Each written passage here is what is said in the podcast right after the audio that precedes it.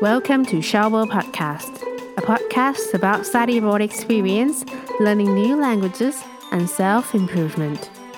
สวัสดีค่ะ พบกับดิฉันเช้าชวนี และคุณกำลังฟัง s h o w b o Podcast Podcast ที่จะมาเล่าประสบการณ์ในต่างแดน การเรียนรู้ภาษาใหม่ ๆ และการพัฒนาตนเอง สวัสดีท่านผู้ฟังทุกท่านค่ะ ยินดีต้อนรับสู่ชาวโบพอดแคสต์นะคะ ในวันนี้ค่ะเราอยู่กับรายการ Synonym of the Day หรือ SOTD นะคะ และใน episode นี้เราจะมาพูดถึง 5คำศัพท์ที่มีความหมายว่าเจ็บป่วยนะคะ ทั้งหมด 5คำศัพท์นี้ทำหน้าที่เป็นคำนามในประโยคค่ะ เดี๋ยวเรามาดูกันนะคะว่ามีคำว่าอะไรบ้าง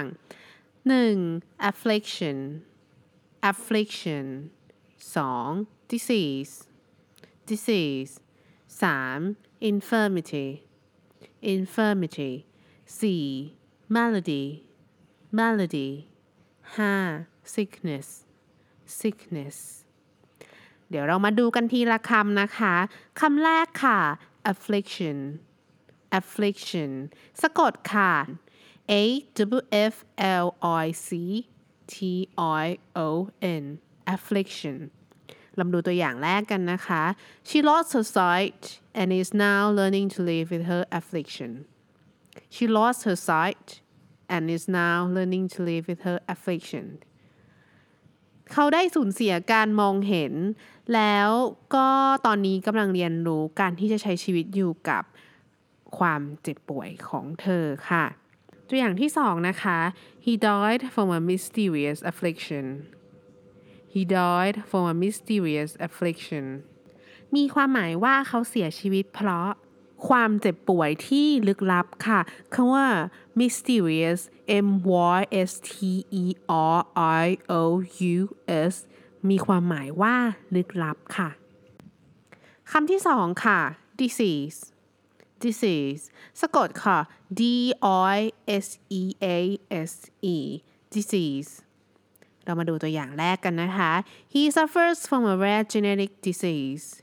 he suffers from a rare genetic disease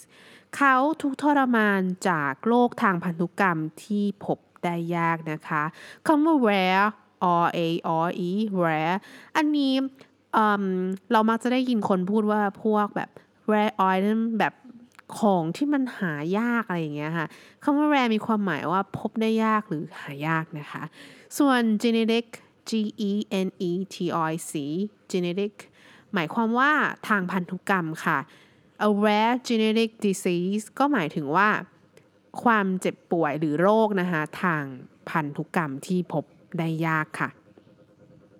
ตัวอย่างต่อไปค่ะ dental disease is slightly more common in dogs than cats but all pet owners should focus on good oral hygiene dental disease is slightly more common in dogs than cats but all pet owners should focus on good oral hygiene โรคทางทันตกรรมนะคะก็พบในสุนัขมากกว่าแมว แต่ว่าเจ้าของสัตว์เลี้ยงนะคะก็ต้องโฟกัสกับความสุขอนามัยทางช่องปากที่ดีค่ะคำว่า oral hygiene คำว่า hygiene ค่ะ h y g i e n e hygiene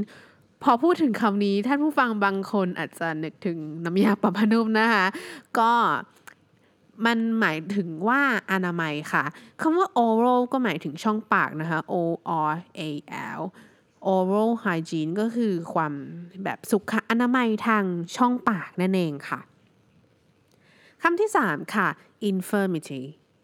infirmity สะกดนะคะ i n f i r m i t y infirmity เรามาดูตัวอย่างแรกกันค่ะ In recent years she has had to reduce her schedule because of age and infirmity In recent years, she has had to reduce her schedule because of age and infirmity. ในปีที่ผ่านมาล่าสุดนะคะ เขาก็ต้องลดตารางของเขาลง เพราะว่าด้วยอายุแล้วก็ความเจ็บป่วยของเขาค่ะ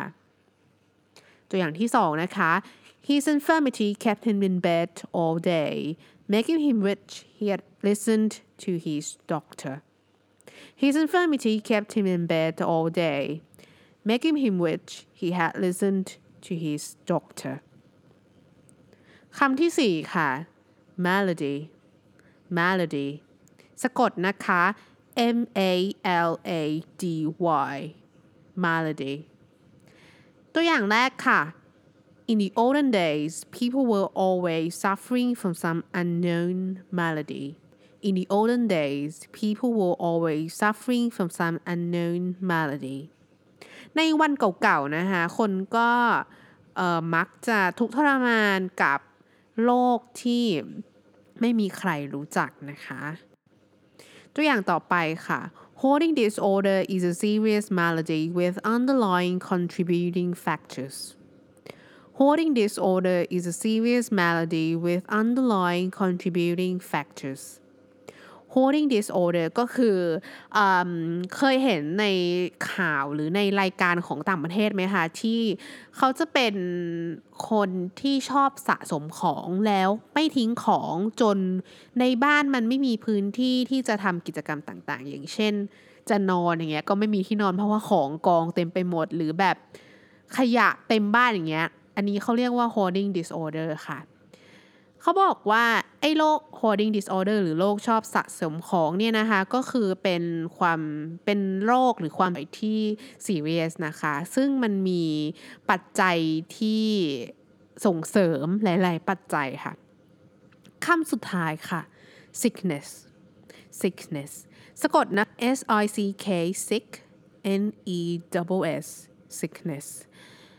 ตัวอย่างแรกค่ะ he died from unknown sickness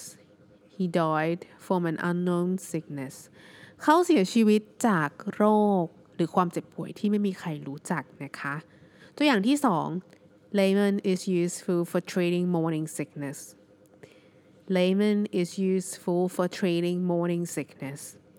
เลมอนนะคะก็มีประโยชน์สำหรับการรักษาโรคที่ป่วยตอนเช้านะคะ um, morning sickness เนี่ยมักจะเกิดขึ้นกับคนที่มี คันนะคะคือตื่นเช้ามาอาจจะรู้สึกเวียนหัวอยากอาเจียนนะคะอันนี้ก็เป็นอาการของ morning sickness ค่ะ เป็นยังไงกันบ้างคะสำหรับ 5คำศัพท์ที่มีความหมายว่าเจ็บป่วยนะคะ ไม่ยากเลยใช่ไหมคะ เดี๋ยวเรามาทบทวนกันนะคะ affliction disease infirmity malady sickness สวัสดีนะคะก็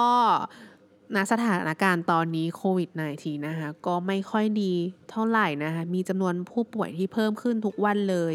ชาวฟังข่าวก็รู้สึกเป็นห่วงคนที่ป่วยทุกคนนะคะ แล้วก็รู้สึกอยากไม่อยากให้โรคมันเกิดขึ้นเลยอะ่ะมัน